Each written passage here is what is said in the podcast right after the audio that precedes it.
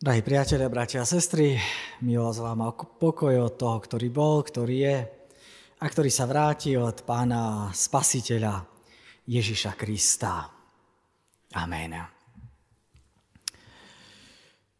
Teraz eh, v tejto chvíli minule sme v podstate rozprávali o tom, že kresťanstvo patrí medzi tie zjavené náboženstva, Viete, že množstvo náboženstiev v minulosti bolo skôr takej E, rituálnej povahy, ľudia v niečo verili, verili v nejaký systém, nejaké rituály, ktorými chceli nejako Boha si uspokojiť, nejako ho ukecať, nejako ho získať na svoju stranu, možno na to, aby im požehnal počasie, možno na to, aby boli plodní, aby mali dosť detí, aby boli bohatí, aby sa im darilo proste množstvo rituálov.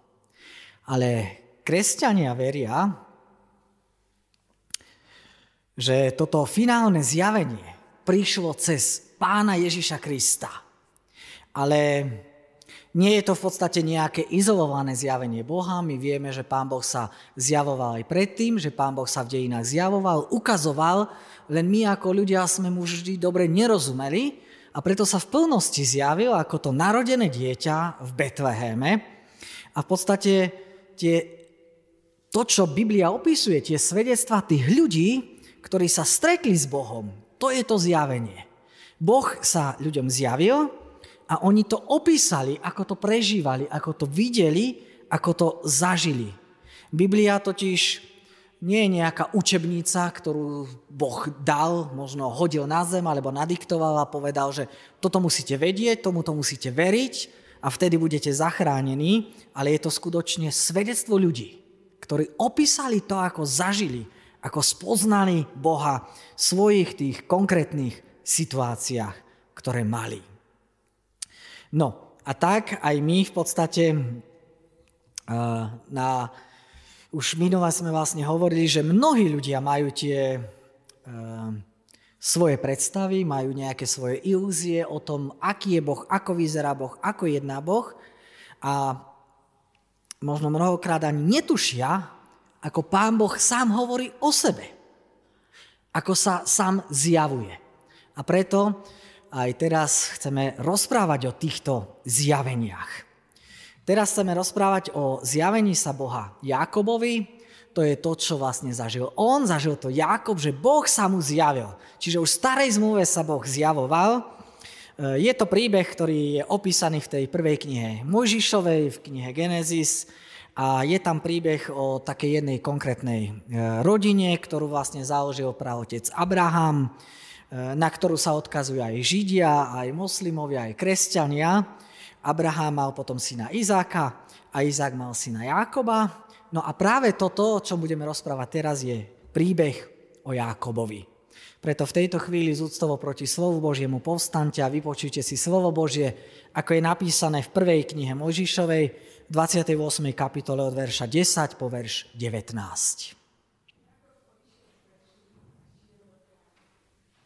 Posvetné miesto a prenocoval tam, lebo slnko už zapadlo.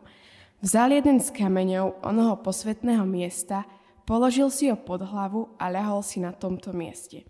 Snívalo sa mu, že na zemi stál rebrík, ktorý vrchným koncom siahal po nebo a Boží anieli vystupovali a zostupovali po ňom. A hľa hospodin stál nad ním a hovoril, ja som hospodin Boh tvojho otca Abraháma a Boh Izákov. Zem, na ktorej ležíš, dám tebe a tvojim potomkom. Tvojho potomstva bude ako prachu zeme. Rozmôžeš sa na západ a na východ, na sever i na juh. A v tebe i v tvojom potomstve budú požehnané všetky čelade zeme. Aj hľa, ja som s tebou a budem ťa ochraňovať všade, kadiaľ pôjdeš Dovediem ťa späť do tejto krajiny, lebo ja ťa neopustím, kým nesplním, čo som ti zasľúbil. Keď sa Jakob prebudil zo spánku, povedal, naozaj hospodiny na tomto mieste a ja som o tom nevedel. Dostal strach a povedal, aké hrozné je toto miesto. Nie je tu nič iné ako Boží dom a tu je nebeská brána.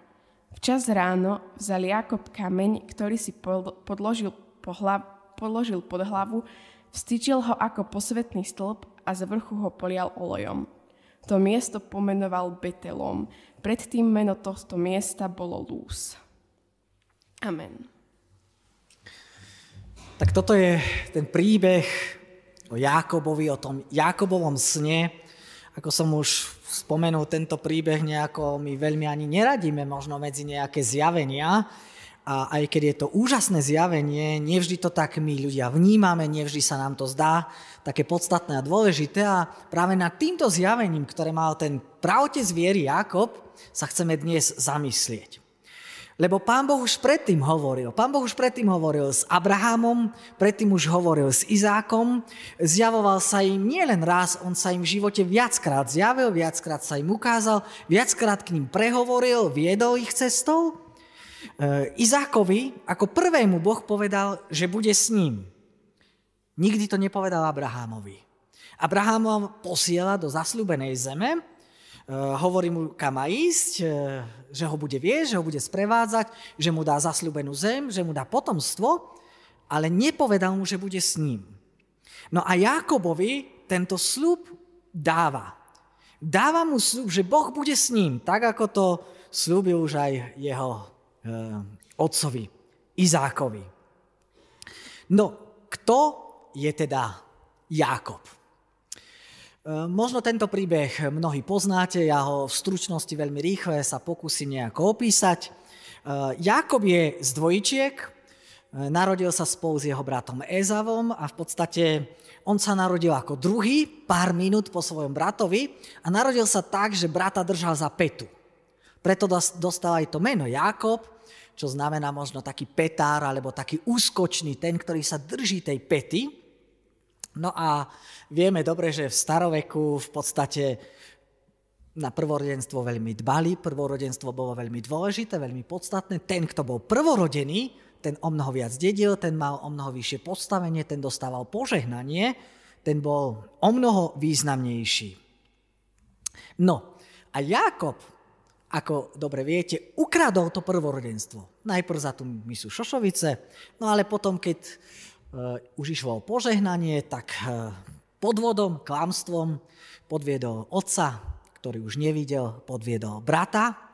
No a preto v podstate sa brat na ňo veľmi nahneval, rozneval svojho brata a tak musel uísť. Rozhodol sa, že ujde k svojmu stríkovi, uh, Lábanovi, ten jeho strýk obýval veľmi ďaleko, vzdušnou čiarou, ak si to zoberiete, je to 750 e, kilometrov, čo poviem, na dnešnú dobu je to ďaleko. Hej. Na dnešnú dobu je to obrovská diálka, ale na vtedajšiu dobu, keď nemali takéto dopravné prostriedky, aké máme byť dnes, to bola obrovská, obrovská vzdialenosť. Čiže išiel do veľmi ťažkej, do veľmi neistej situácie, nevedel, eh, či tam dôjde, eh, či to prežije, či sa mu bude dariť a čo ho vôbec bude čakať. No a práve na úteku, na ceste pred bratom, na ceste k tomu stríkovi Lábanovi sa Jákob stretáva s Bohom. No ale nie je to Jákob, kto sa obracia k Bohu. Nie je to Jákob, kto zrazu prosí a hovorí, Pane Bože, vieš, ja som tu tak sám. Alebo Pane Bože, mne je tak ťažko. Ale je to Boh, ktorý nachádza Jákoba. Je to Boh, ktorý sa obracia k Jákobovi. Boh, ktorý ho vidí, pozná na tej ceste. To nie je tak, že Jákob volá k Bohu, prosí, modlí sa, utieka sa k nemu. Vôbec nie. Jakob sa tu ukázal ako ten, ktorý si je vedomý toho, čo urobil. On je vedomý, že urobil zlú vec. On je vedomý, že zhrešil. On uteká pred bratom, ale vie, že vlastne ublížil. On uteká strachu pred tým svojim bratom, no a pán Boh sa tu ako keby vlámal do toho jeho príbehu. Vstúpil do jeho života. Stretáva sa s ním. A to je veľmi dôležitá vec. A on tu zrazu keď zaspí, tak vo sne ako keby videl rebrík do neba. Um, možno keby sme to lepšie chceli preložiť, ten rebrík je možno skôr taký poetický preklad, keby sme to lepšie preložili, tak by sme to asi preložili, že videl schody do neba. A po tých schodoch vlastne zostupovali, vystupovali anieli, chodili hore, dole. Pre nás je to možno divné, ale vo vtedajšej dobe, v ktorej žil on, v tej situácii, v staroveku, v ktorom žil on, ľudia stávali tzv. zikuraty. E, v podstate to boli také stavby, e, mohli by sme povedať, že to boli vysoké kopce, vysoké veže, ktoré stavali, e, kde boli vysoké schody a na vrchu týchto zikurátov postavili vlastne svetinu, svetiňu. No a oni mali takú predstavu vtedy ľudia, keďže to bolo veľmi vysoko, mnohokrát až oblaky to dokázali zakryť, oni mali takú predstavu, že Boh, to božstvo vstúpi do tej svetine a človek musí po tých schodoch výjsť hore, aby sa tam stretol s Bohom. Aby tam mohol zažiť Božiu blízkosť. Čiže tá cesta ako keby bola obojstrana, Boh príde na vrch toho zikurátu, človek vyjde hore, tam sa s ním môže stretnúť, tam môže zažiť jeho prítomnosť, jeho blízkosť. No a keď má Jakob to zjavenie, eh, tak on ho má práve v tejto podobe. On to vidí presne tak, ako to videl vtedy, že ľudia stavali tie ziguraty, po ktorých chodili, čiže on vidí tie schody, vidí, ako po tých schodoch uh, chodia anieli hore-dole, ale ten sen je predsa len iný. Ten sen je iný, ako bola predstava v tedajšej doby a ľudí v tedajšej doby. Pretože ľudia, ako som už spomenul, si predstavovali vtedy, že Boh príde hore, na vrch a človek k nemu musí prísť. Ale Jakob v svojom sne vidí, že anieli síce chodia hore-dole, ale Boh zostúpil úplne dole. Ako keby zišiel úplne dole na ten obrazne povedané posledný schodík, ako keby zišiel úplne dole na zem k nemu.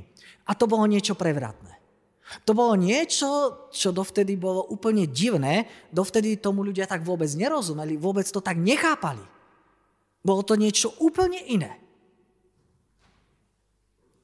Oni nemali predstavu, že Boh príde tu k človeku. Tie zikuráty vtedy boli takou spojnicou medzi nebom a zemou. Ale kde človek musel preto niečo urobiť. Musel ísť ústretý Bohu, musel to vyšľapať, aby sa tam stretol s Bohom.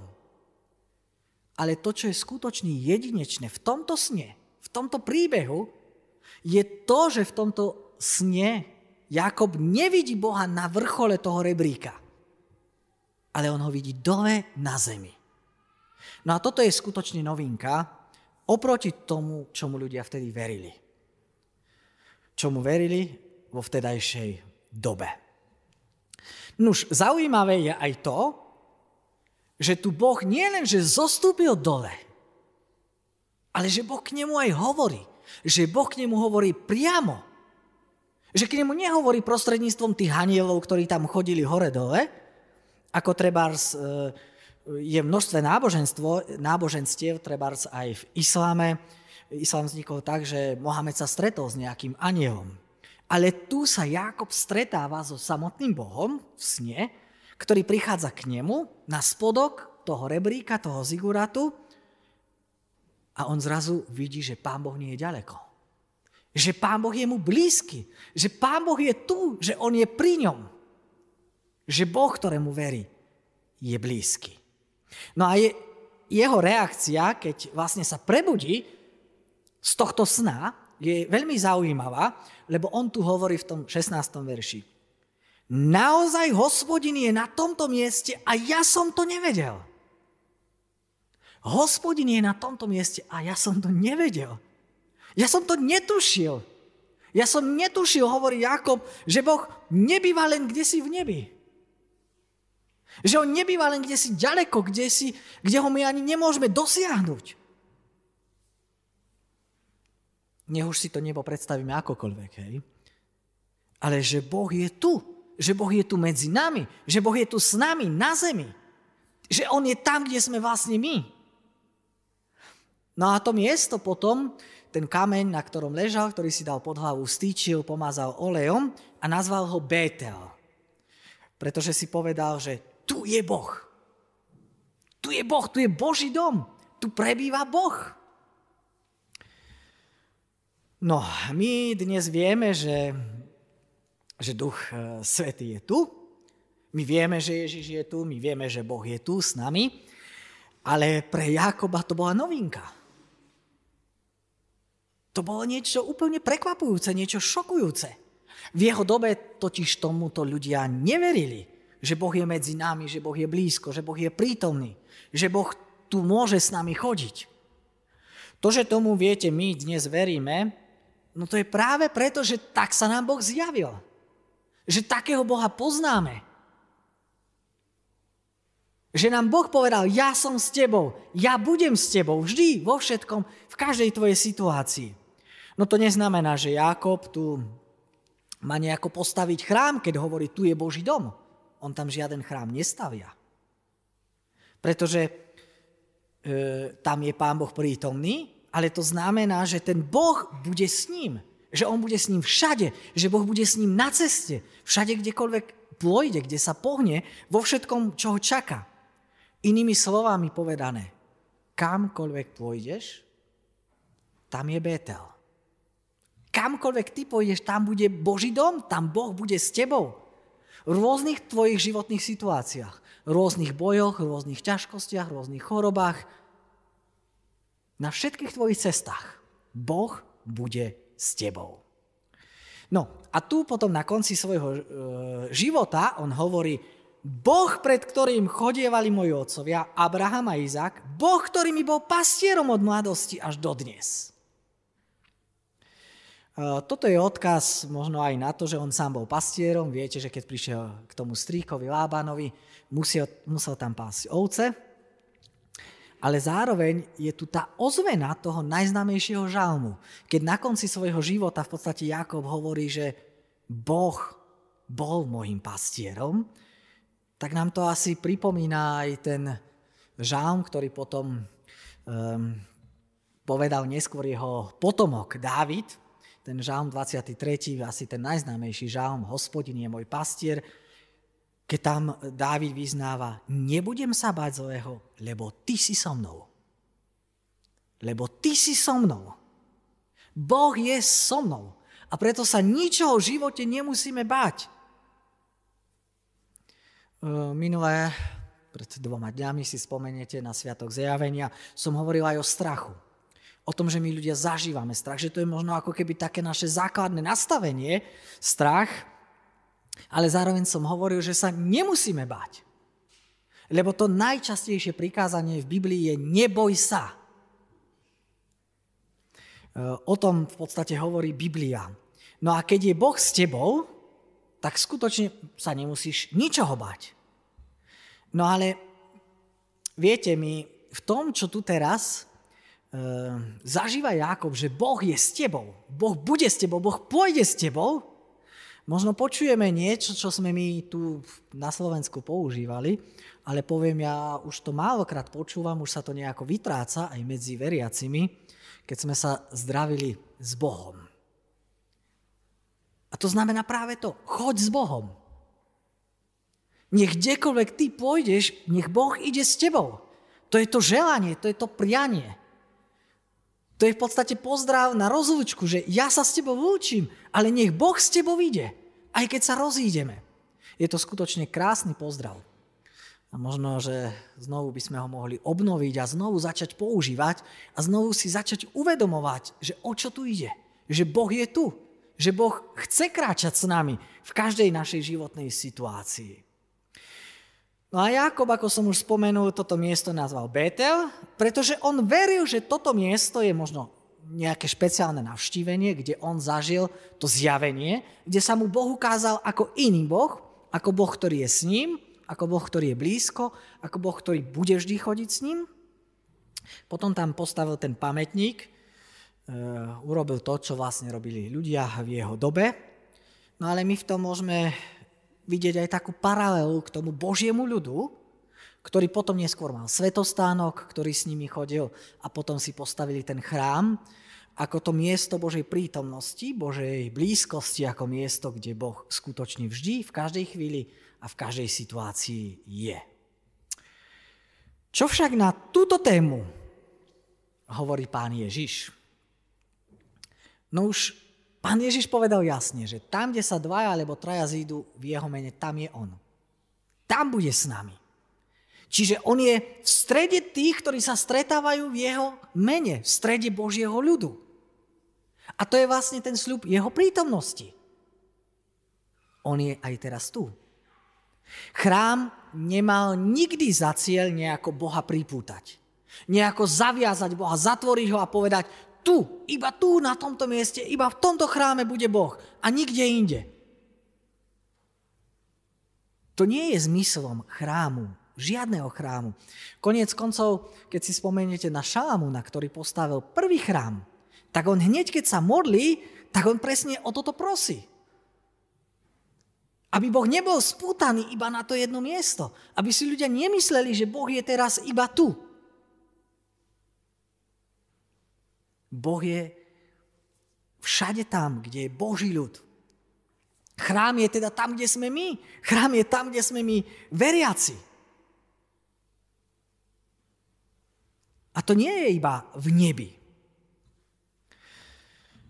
Uh, celé toto, že Pán Boh je tu, že Pán Boh je medzi nami, uh, to v podstate my zažívame v osobe Ježíša Krista.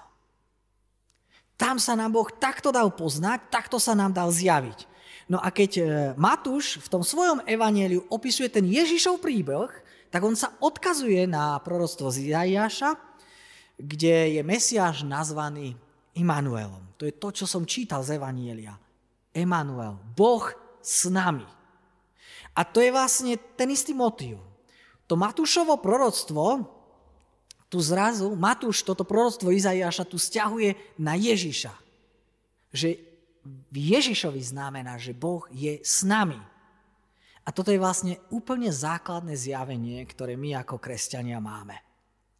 No a ten istý Matúš, ktorý na začiatku Evanielia píše, že Ježiš je Emanuel, teda že Boh je s nami, on na konci Evanielia, úplne v poslednej kapitole, pred vstúpením na nebo, hovorí tieto slova, ktoré vidíte. Hovorí, ja som s vami po všetky dni až do konca sveta. To sú úžasné slova, ktoré zaznievajú na začiatku aj na konci Evanielia. Všimli ste si niekedy túto paralelu? Viete, my niekedy Bibliu čítame po kúskoch, neprečítame celé evanílium, ale ten začiatok evanília a koniec, ako keby chcel povedať úplne to isté. Narodenie a vstúpenie, ako keby chcel ukázať úplne na, na ten istý základ. Na začiatku sa Ježiš narodí a tam prídu tí mudrci, prídu pastieri, prídu hej, tie globálne elity, prídu tí lokálni robotníci, zamestnanci, hej, aby sa poklonili Ježišovi ako tomu novému kráľovi aby si ho uctili ako Emanuela, teda ako toho, ktorý je s nami, ako Boha, ktorý je s nami. A na konci Evanielia Ježiš vysiela svojich učeníkov, 12, teda znovu ich vysiela do sveta, globálne i lokálne, a znovu ho tam ľudia uctievajú. Ako na začiatku, tak sa to deje aj na konci. Uctievajú ho znovu ako kráľa a Ježiš tu hovorí, že on má všetku moc že on má tú finálnu, tú konečnú autoritu, že on je pánom, on je kráľom a znovu tam e, sleduje, že buď, uh, hovorí a sľubuje, že bude s nami až do konca sveta. No a keď sa na to pozrieme, tak to isté sa vlastne nachádza na konci aj na začiatku Evanielia. Vidíme tam také štyri veci. To, že Ježiš je kráľ, to, že Ježiš je pre úplne celý svet, pre každého, že Ježiš je uctievaný a aj to, že Ježiš je s nami. Viete, tých 12 učeníkov na konci Evanielia, oni vlastne symbolizujú Izrael. Symbolizujú Boží ľud. Preto si pán Ježiš vyberá 12. No ale Jákob, viete, kto je Jákob? No Jákob je Izrael. To jemu Boh zmenil meno na Izrael. Jeho pomenoval Izrael. Práve on dostal toto meno, toto nové meno. A obidve tie skupiny, čiže Jakob aj tí učeníci sú novým Izraelom, tak obidve tie skupiny, obidvom zaznieva, že Boh je s nami až do konca sveta. Boh je a bude s nami vždy. A keď sa pozriete na tie paralely, z toho Jakoba a z Matúša, tak to nádherne sedí. Ehm, v Genesis Boh hovorí Jakobovi, aj hľa, ja som s tebou a budem ťa chrániť všade, ale pôjdeš. A u Matúša, u Matúša Ježišom hovorí, Ježiš hovorí učeníkom a slubuje, že on bude stále s nimi. Stále. Ehm, keď sa pozrieme ďalej, v obidvoch prípadoch slubuje požehnanie pre celý svet. V Genesis hovorí Jakobovi, v tvojom potomstve budú požehnané všetky národy, všetky čelade zeme. A u Matúša hovorí, získavajte znovu učeníkov zo všetkých národov. Viete, Ježiš nebol nikdy nejaký kmeňový blôžik. On bol vždy pre celý svet, pre všetkých ľudí, pre každého človeka, pre veriaceho i pre neveriaceho. On je Bohom pre všetkých. No a potom je tu aj paralela s apoštolom Jánom, lebo Ján hovorí v svojom evanieliu, veru, veru vám hovorím, uvidíte nebo otvorené a anielov Božích vystupovať a zostupovať na syna človeka. No a v Genesis je presne ten sen, kde Jakob vidí tých anielov vystupovať a zostupovať. Ale my u Jána vidíme, že tam už nie je žiaden rebrík. Tam už nie sú žiadne schody. Ježiš je tým rebríkom. Čiže to, čo vidí Jakob, tú bránu do neba, o tom Ján hovorí, že to je sám Ježiš. On je tá cesta, on je jediná cesta k Bohu. On je tými dverami. Viete, Ježiš nie je ten, ktorý ukazuje, tam sú dvere, alebo toto sú dvere. On je tými dverami. On je tou cestou. V ňom sa môžeme stretnúť s Bohom. V ňom Boh sa stretáva s nami. V ňom sa spojilo nebo a zem. Boh je v Kristu. Nie v chráme. Ani v nejakom svetostánku. Všetky tieto veci iba ukazujú na to, že v Ježišovi sa stretáva nebo so zemou. A keď sme s Ježišom, tak sme spojení s Bohom. Lebo nie je, nebo nie je nejaké miesto niekde tam hore, niekde na obláčku. Ale viete, nebo je dimenzia, to je nová dimenzia, v ktorej my už môžeme žiť teraz. Viete, to je úžasná vec, že súčasne s tým, ako tu sedíte v Hybia v chráme, tak súčasne ako veriaci ste v novej dimenzii, ste v nebi. V tej istej chvíli. Lebo v Ježišovi sa nebo prelína so zemou. A tam, kde sú dvaja alebo traja v jeho mene, tam je Ježiš uprostred. Práve tu, kde sme, je sveté miesto. Pretože tu je Ježiš s nami. No, Jakob už, ako vidíme, nemusí liesť niekde hore, aby sa tam stretol s Bohom, ale Boh zostupuje k nemu, aby bol s ním. A tento príbeh v nás eh, na Vianoce Ježiš oživuje. On prišiel tu medzi nás, on prišiel tu do tohto sveta, aby ako Boh kráčal po tejto zemi. No a keď sa pán Ježiš vráti keď on príde znovu, tak obnoví tento svet. My sme sa včera smiali na mládeži, že ako telefon dáte na tovarenské nastavenia. Takže tak Boh vráti tento svet na tie pôvodné nastavenia, ktoré mal.